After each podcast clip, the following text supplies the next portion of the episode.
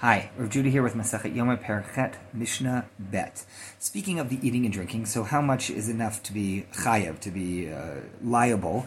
It's still usser, it's forbidden even in small quantities. However, sometimes a person will be advised by a doctor that they don't really need to eat, eat, but they need to have a tiny little something that's generally, it's prohibited to have even, even minuscule amounts of food or drink, but under the right circumstances, it could be that a person needs to have a little bit and they're not considered to have broken their fast. At what point has one had enough that they have broken their fast and they are liable to karet, uh, spiritually being cut off. That is the uh, the uh, penalty for violating the core prohibitions of Yom Kippur.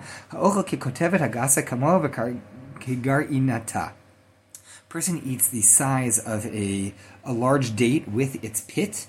Uh, so it's a you know a solid. It's it's question exactly how big is a kazayit, how big is a kibitza. Nowadays we say it's it's a little bit uh, less than a kibitza than an egg's worth, uh, but more than an olive's worth. It's a date worth. So how much? It's that amount.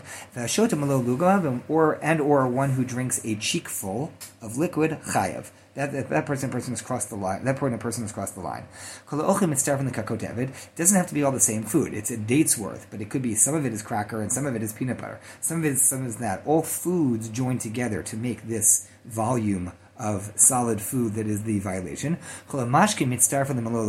All liquids combine together to fill a cheekful. So it could be some water and some juice, or some juice and some wine, as long as it's the amount you know, when it's sipping it, but it's the amount within a short period of time that would amount to a cheekful. Foods combined together, uh, drinks combined together.